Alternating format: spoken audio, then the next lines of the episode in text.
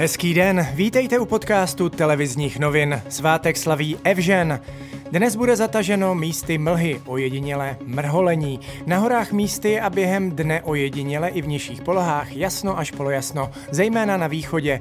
Teploty se budou pohybovat mezi 3 až 7 stupni Celzia, v tisíci metrech na horách kolem 11 stupňů.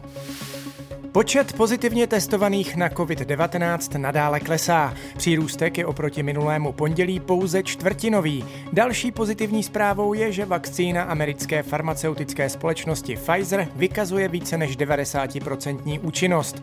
Firma dokázala jako první doložit data klinické studie. Podrobnosti dodává imunolog Václav Hořejší. Je to dobré a oni v té studii pokračují. Za 14 dní to budou mít dokončené úplně počítají, že tam budou mít ještě větší počet těch eh, případů, které se dají hodnotit, ale je to výborná zpráva, je to fajn.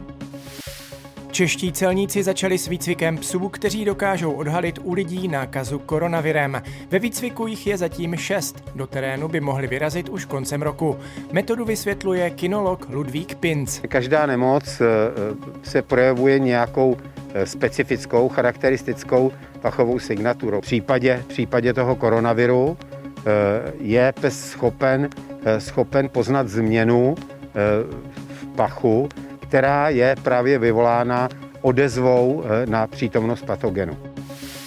Tento pátek a následující pondělí volno nebude. Návrh odborářů vláda neschválila. Stát prý nemá možnost takovou věc nařídit. Proti byli navíc i zaměstnavatelé. Více ministr zdravotnictví Jan Blatný. Z epidemiologického hlediska by mohlo být pozitivní, kdybychom, eh, kdybychom měli několik dní volna v kuse. Neexistuje žádná, eh, žádná legální forma, jakým způsobem by to v současné době stát mohl nařídit. Dvoudenní výpadek by však způsobil ztrátu ve výši až 24 miliard korun.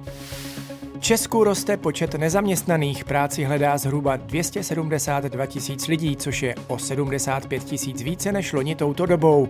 Míra nezaměstnanosti je 3,7%, což je sice stále nejméně v Evropě, podle odborníků ale po novém roce nezaměstnaných výrazně přibude.